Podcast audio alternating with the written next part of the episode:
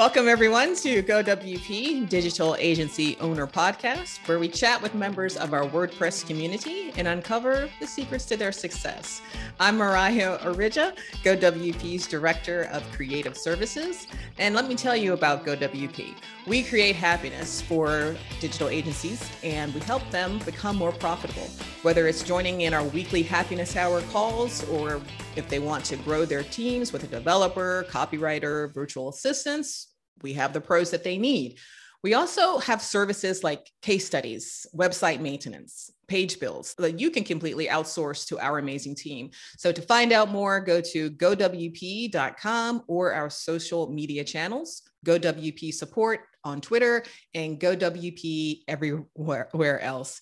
Now let's welcome our guest. You probably heard me giggling before we started recording because I like this woman so much. Today we have Bet Hannon. Bet has worked with businesses and nonprofits for over 14 years, helping them build websites and learn how to use digital marketing tools more effectively. She is the founder and CEO of BH Business Websites, and she'll tell us about a new product today. At BH Business Websites, they design, build, and maintain accessible websites including membership and e-commerce sites. Welcome, Bet. Yeah, you're great. Thank you. Good to be with you. We always have a great time. Do and I was not kidding. I, I was not kidding. You bring a smile to my face when I know Bet Hannon's going to be there. I'm like, I know I'm going to have a good time.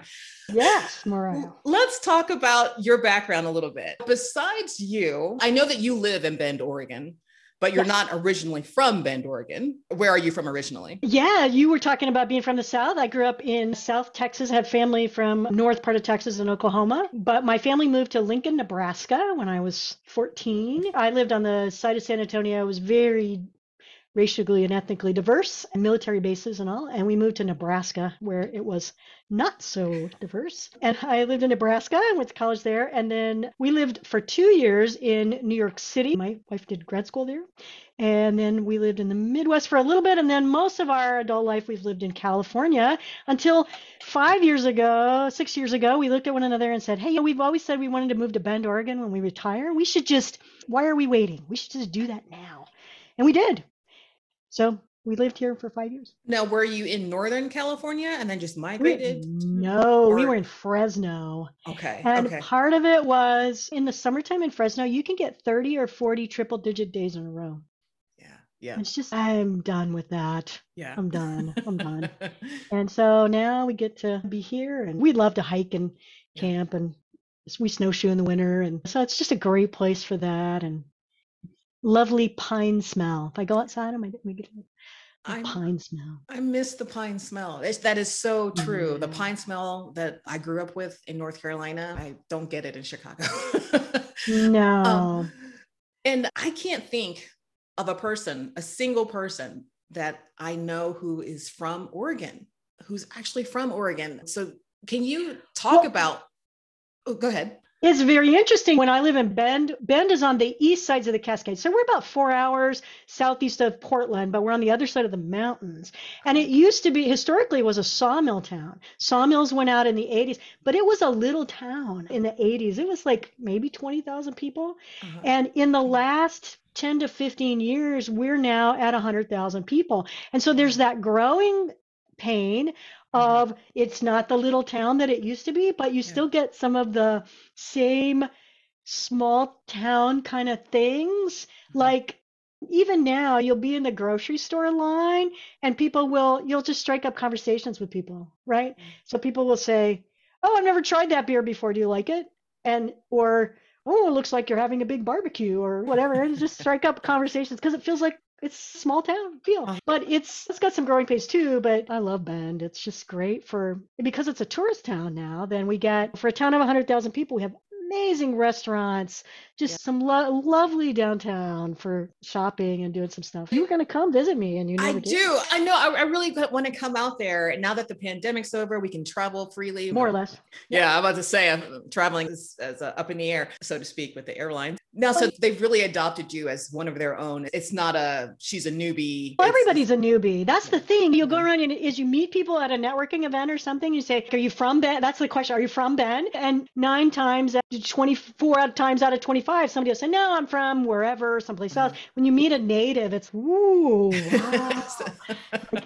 even somebody that's been here twenty years. That's a long time. No, now, do you want to briefly address the culture. I spoke just yesterday with Travis Buck of Northwest Media Collective. Yeah. And he was talking about the Pacific Northwest culture, the uber laid back culture for better and for worse. Is that true? So for our listeners, he is in uh, Vancouver, Washington. Yeah, he's in Washington and he had a 20 something team member that he hired who was from Boston. And I don't know the time frame, but this guy couldn't hack it. The Pacific Northwest. It's and- hard to fit into Pacific Northwest culture. I think it's very laid back. One of the things I love about it is that the dress code is so relaxed. It's like I grew up in the South, and girls were like you had to dress up, and even even like when all through high school, like you have to wear. There's certain you couldn't wear jeans to church, or you couldn't wear. You were supposed to dress up professional for work. And I love that I can wear my technical hiking shorts or my uh-huh. trail shoes to the business meeting. And nobody, and I'm not the only one that's doing that. And yeah.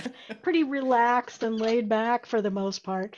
And in terms of the dress code, but then that's kind of part of the attitude too. It's yeah. just a little more laid back and relaxed, like you just came off the trail. It's warm and inviting, and I hope to experience that soon. What people associate you with mostly, and you're well known for being an advocate for accessibility. When many people think about accessibility, they think about how it relates to someone who accessible places and resources.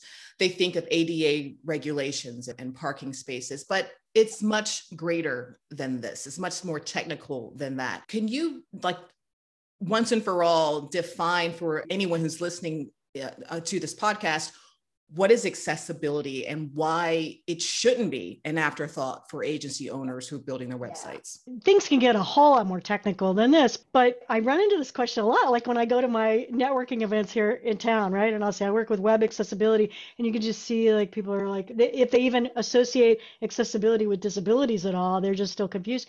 So I mm-hmm. explained, well, people who are, for instance, blind might use a tool called a screen reader and it will read out loud not just the text that's on the site, but it'll read the descriptions of the pictures or the labels on the forms, or there's all kinds of things in the code of the website that'll help their reader help them navigate through the website. Mm-hmm. Or if a person is mobility impaired, they can't use a mouse with their hands, mm-hmm. they might use all kinds of customized devices. Stephen Hawking had a cheek sensor on his cheek, and people who have head movement, they've been paralyzed on the neck down, but have head movement, might use a, a stick with their, and all of those customized devices come back to keyboard navigation. So hmm. if you've ever done Control X or Control V on your keyboard, there are like a bajillion more things you can do with keyboard navigation, and those devices all come back to some of that. And so those are just two examples, but accessibility for those are the two that I think people think of most, but accessibility goes much broader than that. It goes to things like people who are colorblind. Like if yeah. you're using colors to indicate success or failure and only color, then you've mm-hmm. got a problem. if your links only are indicated by color and nothing else, that's a problem for people with colorblindness, maybe. And even beyond uh, people with reading disabilities, things like that. If you make your text full justified, like on both sides, that's even mm-hmm. on both sides, mm-hmm. it creates what are called rivers of white through the middle for mm-hmm. people who have reading disabilities that's very mm-hmm. difficult we even get into thinking about well, if somebody has anxiety or depression they may give up quickly on a mm-hmm. process. So if you've made it hard to know and hard to know where you are in the process, or mm. if something is completed, or if people are moving through it correctly or not. So those kinds of things. You, so it can get pretty broad. And I think in many ways, there's no such thing as a 100% accessible website. But, and so you really want to think about it's not about perfection, it's mm-hmm. about progress and including more people. And so for agency owners, it's super important to start at the beginning of projects with that because if you only tack accessibility on at the end, it's that's the least cost effective way to do it right mm-hmm. so if you start for example at the beginning and you've got the graphic designers and they've made a mock-up and the clients approved it and you've done the build out and you're at the very end doing an accessibility check and you realize you don't have color contrast right now you've got to go back to the client they've got to approve the color changes now you've got to mm-hmm. re- implement the color changes as you can see those things they really add up. And so if you start at the beginning with even the graphic designers as they're putting things together knowing they need to do that in an accessible way it's much more cost effective mm-hmm. but we often talk to to agency owners about how they can sell accessibility they mm-hmm. a lot of times agency owners know that accessibility is the right thing to do. And that's the mm-hmm. bottom line. It's just whether you call it karma or whatever, it's just the right thing to do to include people who are there. But we know that somewhere between 20 and 25% of all adults in the US and Europe and uh, developed nations all over the world have a level of disability that requires some kind of accommodations. And so mm-hmm. that was the big eye opener for me was mm-hmm I had an error assumed that we were talking about a really tiny number of people with disabilities because I only saw a small number of people in my life with disabilities. But there are a lot of disabilities that are invisible. Do you know everybody in your life that's colorblind? Probably not. Or right. 20 to 25% is a pretty large number. And so mm-hmm. if you can, as a site owner, make your website usable by 25 percent more people that's huge right you might pay a ton of money for somebody to do SEO to get a 5% increase. It's huge. And so you're making your site available to more people, you're improving the SEO, it's a better user experience for everybody. And it's a great investment in your brand too to just be more inclusive in that way, I think. So Absolutely. Uh, so there's so, a lot of ways to sell it, I think, for agency owners. Why do you think I think you've already laid out that it's it's a much larger discussion than the visible disabilities. And so many people, it's not that they have bad intentions, but they're a little intimidated by this conversation. Is that what you often see from other agency owners? They're like, I should be doing more on the sites? I think part of it is it's hard because it can be so amorphous, it can be so context driven. So it's really hard to know. So, for instance, one of the accessibility guidelines is that you need alt text, which is the description of the image, right. on every image, except for some images that are purely decorative. If you have a spacer between sections, that's just mm-hmm. a decorative image. And it's hard to know even then once you do the alt text, like what makes it good alt text. And it, it's just that it can feel vague, right? Mm-hmm. And it's like learning any new skill, it's just hard. You want to resist it if there are so many times where you might be wrong right? I think the fear of being wrong right? And so not doing it right.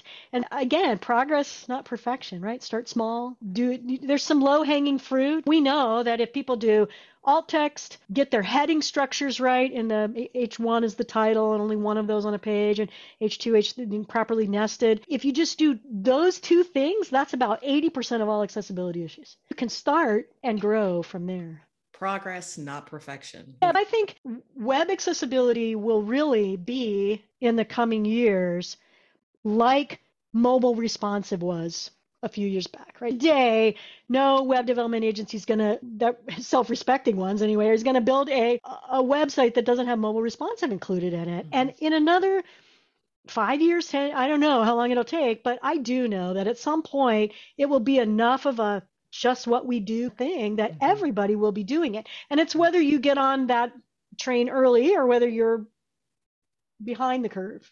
And there's a tell me a little bit about what excess AccessiCart is because ah, that's a really bumpy segue but i think that you're such a great guide for working with agency owners to holding their hand and making them not afraid to have this oh, conversation I hope so. So AccessiCart is our new branded service around accessibility and e-commerce. And and what we offer is the audits like we've always been doing, but what we realized at a certain point was that we would do an audit, we make sure we do human testing as well as some automated testing. That's a part of that. We identify the problems that are on this website.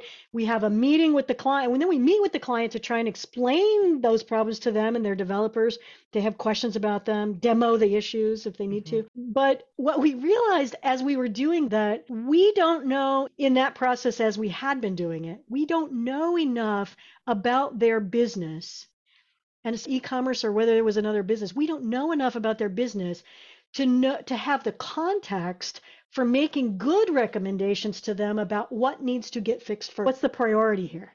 What's the most important? What will be the most impactful for this site versus that site could be different depending on their client base, their mm-hmm. users, what their users are trying to do on the website. So that was one piece was realizing we need to pair doing the audit and giving the information, but pair that with some business consulting to help them understand what's the important piece to pay attention to first and guide them through that. And even whether we provide some of that implementation or whether it's their in house people or whether we help them find people and we can work the audit and that business consulting can happen on any platform, right? If they're on Shopify or BigCommerce or some other platform, because the audit's all front facing. Mm-hmm. right? And then if but if it's woocommerce and we know it then you know we can be that implementer or we can send them back to their own agencies for implementation. But it's bringing those two pieces together about managing that having some partners we can refer to for those other platforms. The bigger conversation that might be interesting to most agency owners is thinking through niching down on niching down because it was five years ago that we really started doing a lot more with accessibility, and that represented a niche for us. And so we're thinking about we're doing more with accessibility, and we began to work with more and more clients around accessibility. But we began to see that as we looked around at our competitive landscape and as we see other agencies that work on accessibility, they tend to have a lot of clients in two verticals, and those are higher education and government. In the US, anyway, in our context here in the US, those two niches have mandated accessibility and they have money to do it and funding to do it. Uh, those are important things. But the friction points for us were they often have a kind of RFP process where they'll put out a request for a proposal. Mm-hmm. You do a ton of work gathering information, putting together a proposal, but they've gotten 20 proposals. So it's a lot of work.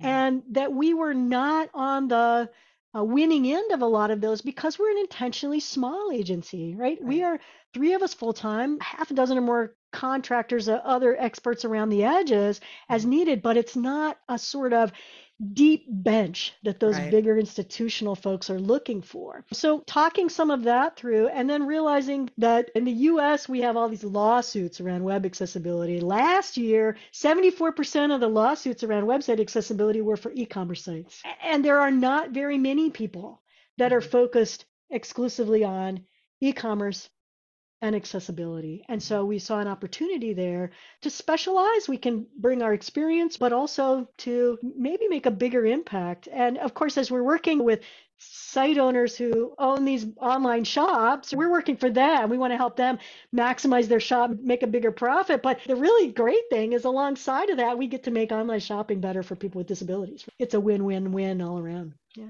See, this is why, this is what Cloudways saw in you. for anyone that doesn't know, this year, Bet was recognized for being one of the most, I think, one of 11 of the most influential women leading a, a successful agency. And this is why, like, identifying how to niche down effectively and how to do that was one of the reasons. So, congratulations on that. You mentioned your small team that you work with. How many of your team members are women? There are three of us full time, and mm-hmm. all the full time are women. And then I would say it's a bigger mix in the contractors around the edges. So, yeah. That's what I, I thought, but yeah. and you recently said I've read somewhere that you said about about your team members. One of them, I don't know who it was, was able to buy a home, and for you as a business owner, that was a proud moment for you, and that says a lot about your philosophy um, as an owner. What other milestones and achievements can you point out as a business owner or of your entire team? Yeah, I just think, I don't know, no big milestones or achievements are coming together, but small things and just really focusing on growing people, growing our skills, growing, I mean, growing the agency, but just being more like optimizing it, right? Yeah. And getting better. And I don't know, maybe three or four years ago, I took, there was the Strengths Finder thing. Do you know that one? No. And it's a thing It came out of, I can't remember, it's the big name survey group that that doesn't have it. It's, it's like a personality thing for more business. And it identified my superpower was being the optimizer. Like I'm always looking for ways to make things better yeah. and more efficient, more cost effective, more just less time, which is all great until you're optimizing your spouse cooking dinner. That's the problem, right? but you got to turn it off sometimes. But but I think part of that feeling like you're optimizing with the agency that's things like balancing out finding getting some standard operating procedures set but then always be looking at improving them but thinking about your people that way too. Investing in their education and their mm-hmm. opportunities to do new things. And it's as varied as they are it's really listening to them as individuals and encouraging them. In the last couple of years. We have someone on our team who's my perception is pretty strong introvert. And I think she would identify as a pretty strong introvert too. And in the last couple of years, after a little nudge, she started doing presentations for meetups and WordCamps and other stuff. And that's been awesome. It's given her a chance to encounter and meet people outside that she wouldn't have necessarily connected with otherwise. And that's great for her, but it's also great for the agency because she gets yeah. to bring back all of that to the agency too. And I, I, hope it's okay. I haven't asked her permission to share this, but I oh. know that Natasha, who works on your team, has commented before how she feels empowered by being on your team. And I think that it takes a very self confident business owner to invest that confidence that others feel uplifted and contribute more, even going beyond maybe their comfort zone, like you just mentioned, the oh, introvert oh, yeah. on your team. Yeah. Usually you'll have to talk to Detector this week because we've been like bumping up the game on we're teaching you to do this and now we're throwing this giant stack of work at you to do that. so some of it I'm so glad not to have to do that stuff anymore, right? I'll go back and I'll teach you how to do it and then I can walk away and do uh, other things that the agency needs me to do. But yeah, I really do do enjoy that. I love teaching some, but it is it's cool to come together and just build people up. Yeah, it's very evident. On your LinkedIn profile, there is a term that I was not familiar with, and I hope I'm pronouncing it correctly. The Coralus activator. Coralus activator. Yeah. Tell me about this and what that has to do with networking and strategic yeah. partnering and things like that. Yeah, we've already talked about I live in Bend. And one of the interesting things about Bend is that it is a hub of entrepreneurial activity.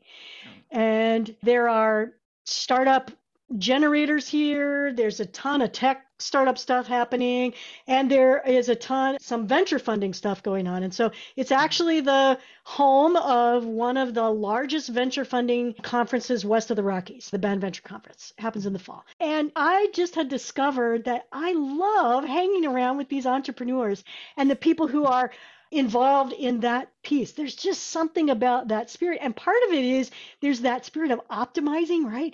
Because they're all about trying to start a new thing, but you're like, have you thought about this angle? Have you thought about doing this other thing? Or tell me about how you plan to deal with this challenge. And they're just so open to talking about that that stuff. And we worked with a few startups along the way. It was, it was a lot of fun. But what I really started noticing is that there were not as many women startup founders. And so I was pondering that. Women startup founders get less than 2% of the venture capital investments that are out there. And so I started looking around for where am I going to find women startups? And I stumbled across this organization. They just in the last few months have renamed themselves Coralus, but the old name used to be SheEO. And it's an organization that is centered around, first of all, the UN sustainability goals. So the UN has these sustainability goals that pretty much everybody would agree are a good thing, right? Improving literacy, improving healthcare, improving housing, reducing the eh, income inequality, dealing with gender and racism inequalities, native lands pieces, right? A ton of stuff around that. And so, what this organization does is activators, and that's the role that I have, activators pay monthly, and those dues go into a fund that gets distributed to a select group of venture women and non-binary folk who are venture startup have a startup and it's as a loan so the money comes back and it just keeps cycling and growing and the organization is particularly strong in canada where it was originally mm-hmm. founded in the us really strong in Australia and New Zealand, a fledgling group in the UK, but it is a place where you can go and meet women working in business and all kinds of services pieces, but people from enterprise level stuff yeah. to all that. And the culture is really a one of radical generosity. Yeah. Everybody has something they can give, and everyone needs something. Yeah. So we do ask give. What's your ask? What's your give?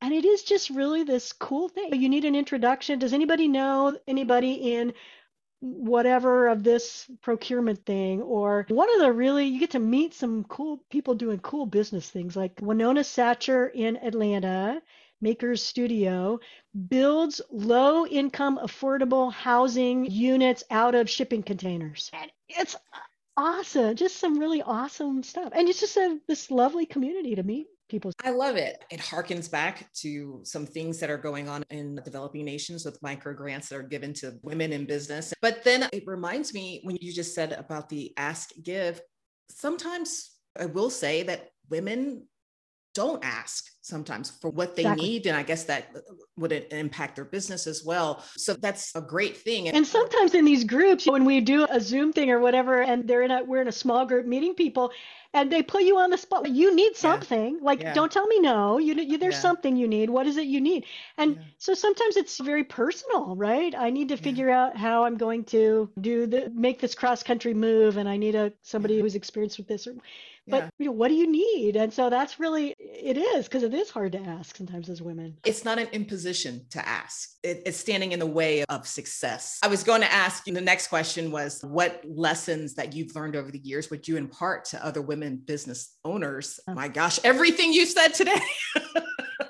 All of that. But I think in particular, women business owners need to do some deep thinking about their relationship with money.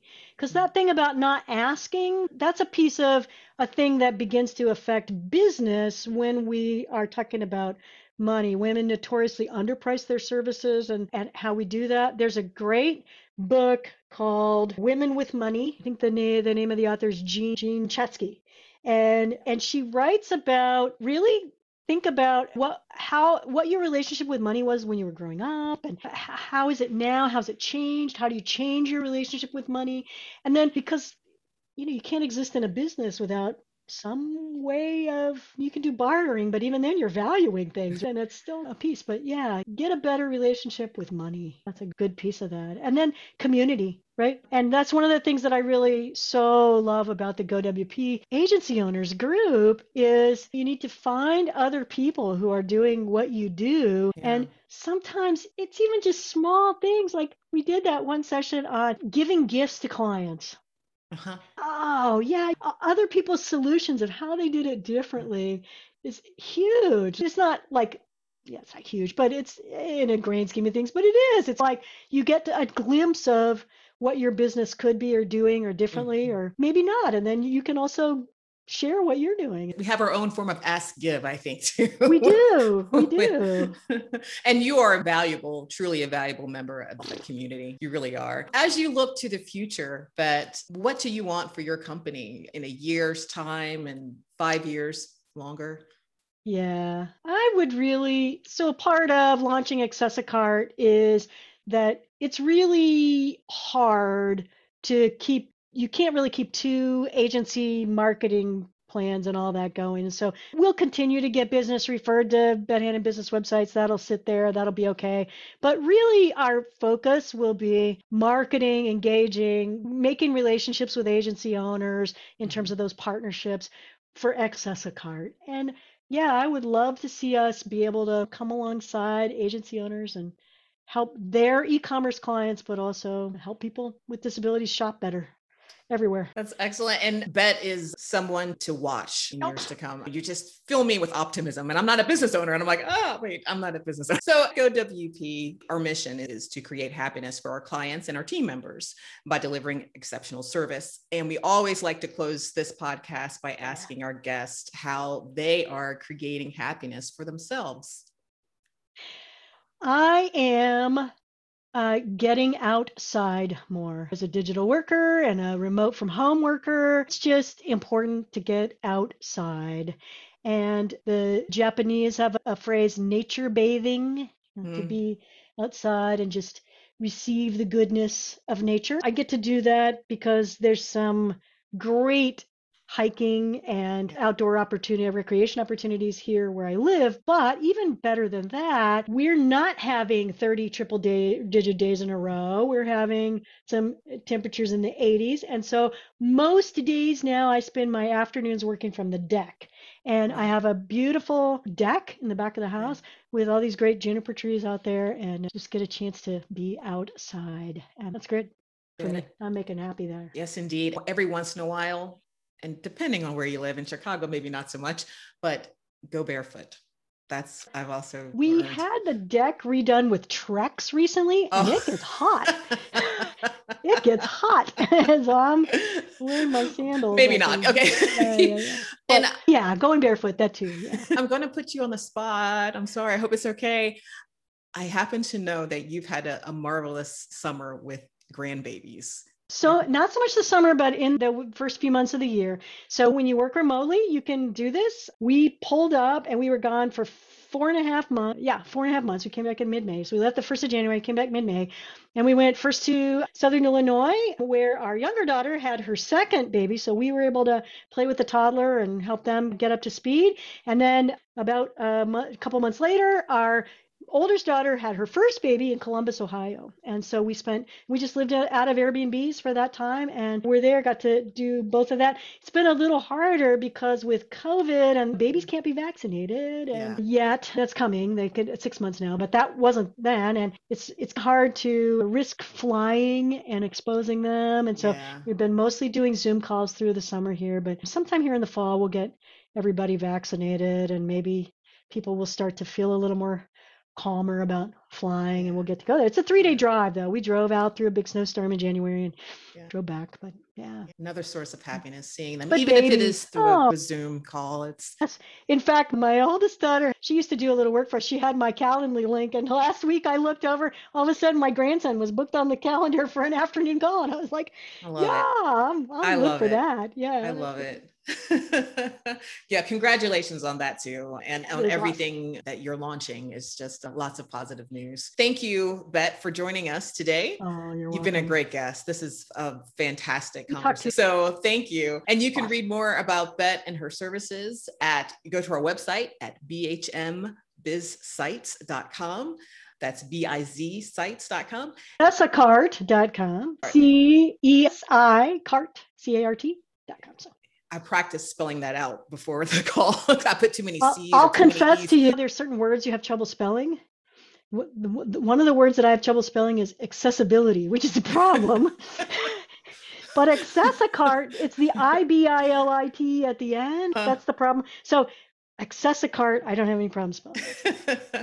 and we'll have links in the uh, show notes as well. So you don't have to worry about spelling. Thank you, everyone, for joining us. And don't forget to like and subscribe.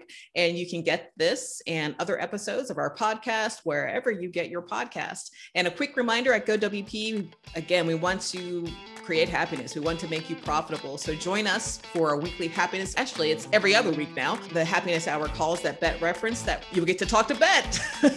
She's great. And, and other awesome folks. but nobody's as cool as you. No, um, that's not true. we love everyone in the community. And we have great webinars that you can find on YouTube and that you can attend live and be a part of our community. So go to gowp.com to read more about our services and you can even schedule a call.